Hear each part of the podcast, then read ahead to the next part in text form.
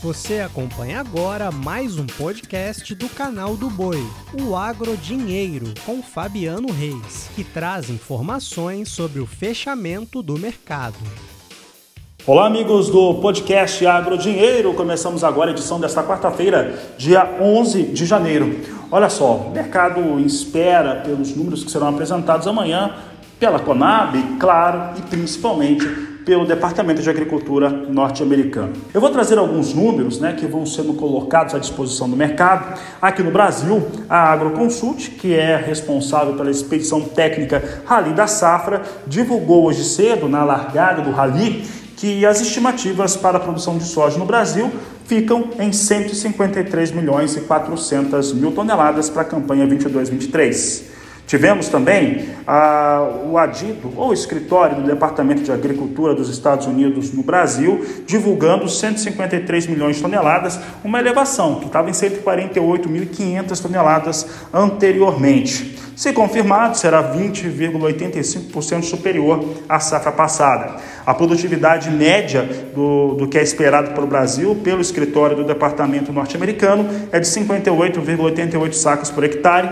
As exportações podem chegar a 97 milhões de toneladas, enquanto que o esmagamento deve totalizar 51 milhões e 500 mil toneladas. São os números do escritório do Departamento de Agricultura aqui no Brasil, que divulgou esses dados. Esperemos nesta quinta-feira a confirmação do que pensa o Departamento de Agricultura norte-americano.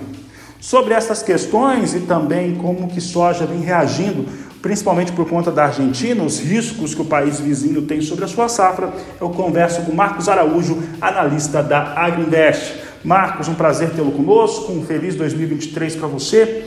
Marcos, temos todas essas questões, tem aí o relatório de oferta e demanda, temos as questões de risco sobre a produção da Argentina. Como é que você avalia este momento, considerando a comercialização de soja do Brasil? Boa tarde. Obrigado, Fabiano. Boa tarde. Também desejo um excelente 2023 a todos.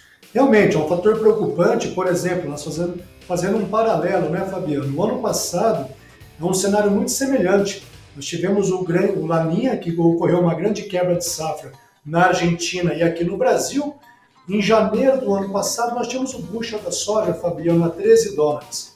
Chegou em março, com a intensificação da quebra de safra, esse bushel superou os 17 dólares, uma alta de 31% praticamente em 60 dias. Então o mercado segue bem apreensivo nesse momento, já que as condições climáticas, apesar da chuva que ocorreu ontem, em algumas regiões da Argentina, não é suficiente para reverter esse quadro de uma grande quebra de safra por lá, o que também, infelizmente, já causou uma grande quebra de safra ao redor de 40% na produção de milho verão no Rio Grande do Sul. Esse clima mais adverso também se estende para outros estados do Brasil, como partes do Paraná e também partes do Mato Grosso do Sul. Já no médio norte do Mato Grosso, Fabiano, a preocupação de alguns produtores que nos reportam é o excesso de chuva muita chuva por lá, e nós temos a região do Matopiba que as lavouras têm ido muito bem, obrigado. Eu particularmente acredito que essa estimativa de 153 milhões de toneladas para a safra brasileira de soja 2022-2023 é muito otimista diante desses desafios e intempéries que estamos tendo em algumas regiões do Brasil. Marcos Araújo, é, e nesse aspecto nós vimos o mercado aqui no Brasil principalmente mais lento, um cenário até normal para o efeito de sazonalidade. Como é que você é, classifica esse momento da comercialização da soja brasileira? Está mais lento, é normal que fique mais lento, mas qual que é a sua avaliação sobre esse aspecto, comportamento do produtor em relação às suas vendas? Fabiano, como um todo, a confiança na economia brasileira diante desse novo governo, com tudo isso que aconteceu, abalou fortemente a confiança aqui no Brasil. Isso faz com que muita gente também retire o ritmo dos investimentos programados. Já do lado do produtor, você observa que muitos estão aí segurando as suas vendas futuras diante de uma incerteza em relação ao câmbio e a um possível cenário inflacionário aqui no Brasil, já que as commodities seriam dolarizadas é um efeito também de combater a inflação, a exemplo do que ocorreu com o produtor da Argentina quando segurava os grãos. Portanto, muita gente aí, o produtor gaúcho não quer nem saber de comercialização diante desse clima muito adverso que ocorre por lá, não dá para fazer uma venda futura porque não tem certeza se vai colher o grão. Outros produtores de outros estados também já fizeram uma rodada de venda, muita gente agora com atenção para o início de colheita, para depois aí, se o dólar ajudar, Chicago ajudar. Amanhã nós temos Conab, temos o relatório do USDA, deve ser um dia de grande volatilidade no mercado. Talvez isso daí, se houver uma alta mais consistente em Chicago, podemos ter um novo avanço, mas nada muito significativo em novas vendas aqui pelo Brasil. Muito bem, Marcos. Marcos, é, estamos aí em vias de ter a divulgação do relatório de oferta e demanda, será apresentado nesta quinta-feira, dia 12.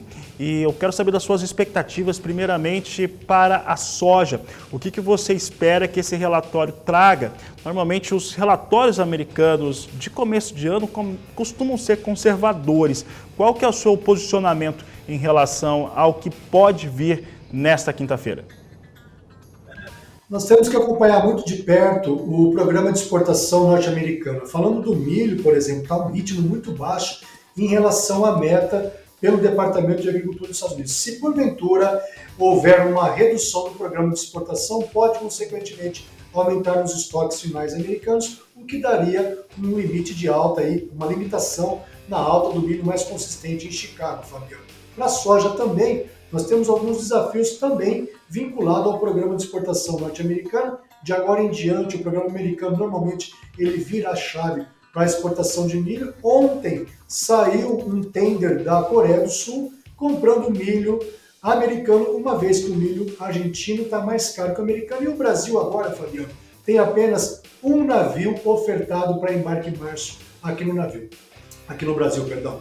Portanto, as ofertas de milho no Brasil bem devagar também. Historicamente falando, Fabiano, normalmente no relatório de janeiro, o Departamento de Agricultura dos Estados Unidos faz uma redução para baixo, uma revisão para baixo da produtividade norte-americana. Se porventura amanhã tiver uma redução da produtividade e, consequentemente, a produção, isso pode, por mais que possa ocorrer uma, uma redução das exportações, se porventura a redução na produção for maior, pode fazer aí um motivo de alta. Então amanhã prepare um dia muito volátil para o mercado aí. Obrigado, Marcos Araújo. Um grande abraço. Sigo agora trazendo o fechamento de soja em Chicago, que fechou em alta. Olha só, março 14 dólares 95 centos mais 4 bushel, alta de 0,71%. Maio 14 dólares 98 centos mais 6 o bushel, alta de 0,64%. Julho 14 dólares 99 centos mais 6 o bushel, alta de 0,55%. E agosto 14 dólares 74 centos o bushel, com alta de 0,41%. São os números para a soja em Chicago. E com essas informações, encerro essa edição do Agro Dinheiro. A todos um grande abraço e até amanhã. Você acompanhou o podcast Agrodinheiro. Para mais informações, acesse o nosso portal sba1.com. Até a próxima!